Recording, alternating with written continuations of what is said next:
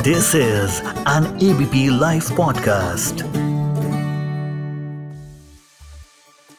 क्या आपको पता है कि भारत में जो तेरह अखाड़े हैं, उनकी संपत्ति करीब 35 से 40 लाख करोड़ है। जी हाँ 35 से 40 लाख करोड़। और अखिल भारतीय अखाड़ा परिषद के अध्यक्ष महंत नरेंद्र गिरी की मौत को लेकर इस समय पूरे देश भर में बवाल मचा हुआ है। नमस्कार, मैं हूँ आपका दोस्त विजय विद्रोही और आप सुन रहे हैं ABP live podcast news in depth में आज हम बात करेंगे कि ये संदिग्ध मौत है, आत्महत्या है, या फिर हत्या की गई है। इसके साथ साथ ही हम बात करेंगे कि जो अखाड़ों की, लाखों करोड़ों की संपत्ति है, ये संपत्ति कैसे विवाद का विषय बनती रही है। पहले बात करते हैं महंत नरेंद्र गिरी की संदिग्ध मौत की।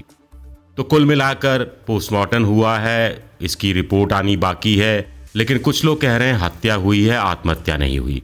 बकायदा छः पेज का एक सुसाइड नोट मिला है। तीन चार सवाल हैं कि एक तो साहब कोई छः पेज का सुसाइड नोट नहीं लिखता है। एक दूसरा कि हर सुसाइड नोट के हर पन्ने पर अपने हस्ताक्षर नहीं करता है। इसमें नरेंद्र गिरी के हर पन्ने पर हस्ताक्षर है, जैसे कि उसको वो वेरीफाई कर रहे हो या सेल्फ अटेस्टेड कर रहे हो। तीसरी बात यह है कि जब कोई आत्महत्या के दौर से गुजरता है तो अवसाद के दौर से गुजर रहा होता है, डिप्रेशन के दौर से गुजर रहा होता है। और ऐसे में वो आम तौर पर फ़ोन लेना, फ़ोन पर जवाब देना बंद कर देता है। लेकिन महेंद्र नरेंद्र गिरी रात के ढाई तीन बजे तक मोबाइल पर सक्रिय थे, कॉल आ रहे थे, उनका जवाब भी दे रहे थे और खुद बहुत जगह फ़ोन भी कर रहे थे।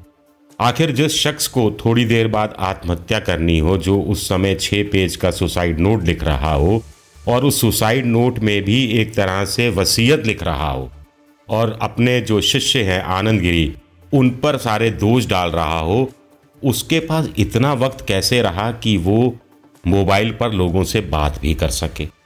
एक बात और कही जा रही है कि आखिर उत्तर प्रदेश की सरकार इसकी सीबीआई जाँच क्यों नहीं कराती? आखिर आनंद गिरी को उत्तराखंड से पकड़ा गया। कुल मिलाकर यहाँ उत्तर प्रदेश की नहीं है। उसमें कुछ संपत्ति उत्तराखंड में भी है, कुछ राजस्थान में भी है, कुछ गुजरात में भी है, कुछ मध्य प्रदेश में भी बताई जा रही है।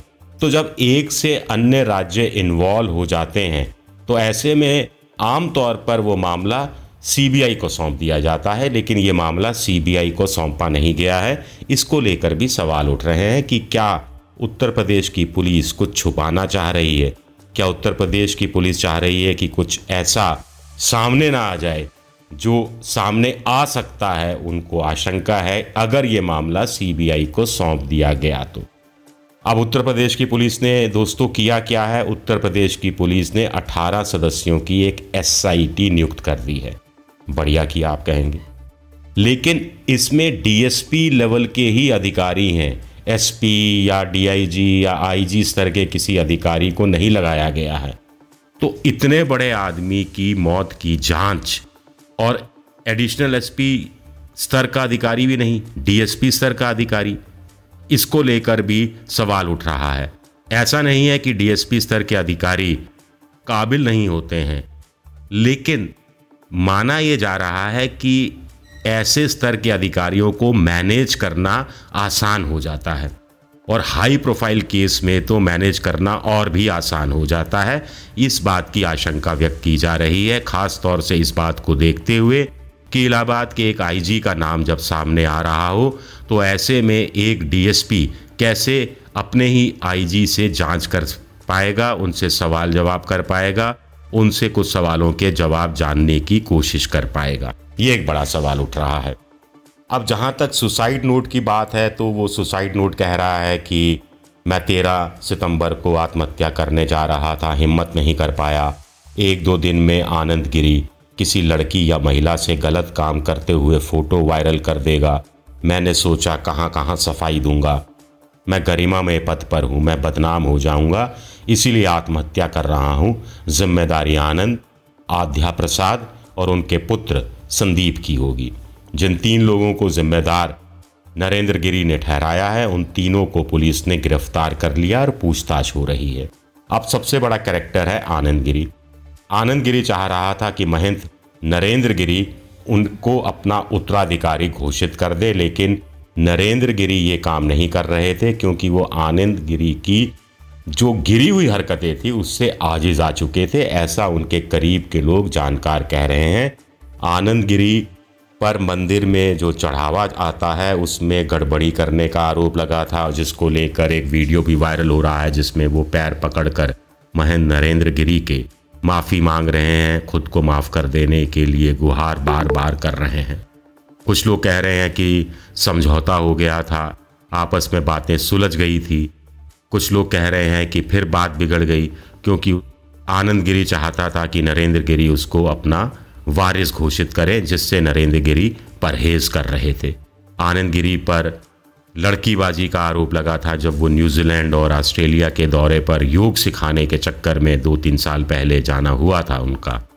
एक ड्रग का मामला भी ऑस्ट्रेलिया में कुछ लोग कहते हैं दर्ज किया गया था। ये कहा गया कि वो महँगी कार रेस का शौकीन था, मोटरसाइकिल रेस का शौकीन था और बाकायदा ऑस्ट्रेलिया जाया करता था। इनमें भाग लेने के लिए तो स्वाभाविक है कि इतना पैसा कहाँ से खर्च हुआ? महँगी गाड़ियाँ तो थी ही, सेवन स्टार होटल में रहना, महँगी गाड़ियों में सफ़र करना, ये सब तो था ही, जीवनचर्या का एक हिस्सा था।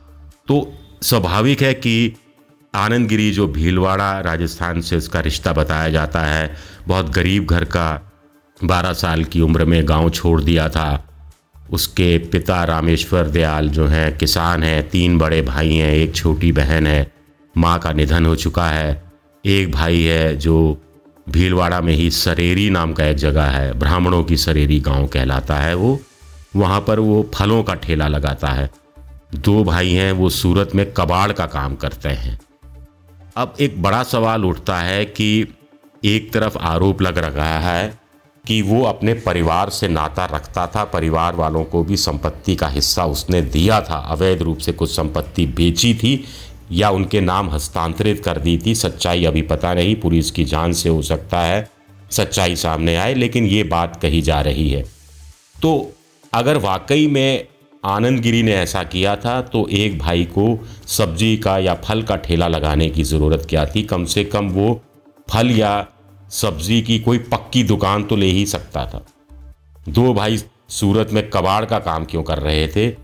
वो कबाड़ से कुछ अच्छा बनाने की फैक्ट्री, कोई स्टार्टअप ही खोल सकते थे। तो ये भी एक बड़ा सवाल उठ रहे हैं कि आखिर सच्चाई क्या है। सबसे बड़ा सवाल इस मौत के बाद ये उठ रहा है कि करोड़ों रुपयों की संपत्ति है, करीब पैंतीस से चालीस लाख करोड़ की संपत्ति है। अखिल भारतीय अखाड़ा परिषद के सारे अखाड़ों के पास मिलजुल कर, और इस संपत्ति का कोई हिसाब किताब नहीं है। नरेंद्र गिरी चाहते थे कि ऐसी संपत्ति का हिसाब किताब हो, उसमें पारदर्शिता हो, ताकि पता लग सके कि आपके पास वाकई में कितनी संपत्ति है। और फिर जितनी संपत्ति आपको एक्सपेंशन के लिए बेचनी है, उसमें चूँकि महंत अनुभवी नहीं थे तो बाहर के लोग आ जाते थे, दलाल किस्म के लोग आ जाते थे प्रॉपर्टी डीलर आ जाते थे, उनका अपना अलग स्वार्थ होता था। तो ऐसे में जो महंत है और जो वुड भी महंत है, आगे जाकर मेहनत बनने वाला है, उसके बीच में संबंध थोड़े खराब होने शुरू हो जाते थे, क्योंकि नए महंत को या आने वाले महंत को लगता था कि पुराना महंत ये सब माल बेच रहा है तो जब मेरे पास गद्दी आएगी तो बचेगा ही क्या मेरे पास? तो इसलिए भी कहा जा रहा है कि संपत्ति का हिसाब किताब किया जाना चाहिए। कुछ लोग कह रहे हैं कि आध्यात्म की तरफ़ अब हिंदुत्व नहीं रह गया है, उसके दूसरे जो सामाजिक पक्ष और दूसरे पक्षों पर ज़्यादा ज़ोर हो रहा है, और उस एंगल से इस खबर को इस रूप में भी देखा जाना चाहिए कि आखिर साधु संतों का संपत्ति से क्या काम, क्या लेना देना, जितनी ज़रूरत भर के लिए संपत्ति चाहिए, उतनी आप रखिए, बाकी में स्कूल खोल दीजिए, कॉलेज खोल दीजिए, हॉस्पिटल खोल दीजिए। इंजीनियरिंग कॉलेज, मेडिकल कॉलेज, लड़कियों के लिए कॉलेज, नहीं तो लड़कियों के लिए सिलाई बुनाई का केंद्र खोल दीजिए। तो ये बातें कही जा रही हैं। ये एक लंबी बहस है। इस लंबी बहस में हम आगे भी हिस्सा लेते रहेंगे, आगे भी न्यूज़ एंड डेप्थ में इस बात की चर्चा समय समय पर करते रहेंगे, क्योंकि ये कहानी लंबी है, लंबी खिंचने वाली है। तब तक अपने दोस्त विजय विद्रोही को इजाज़त दीजिए और सुनते रहिए ABP live podcast This is an ABP Life podcast.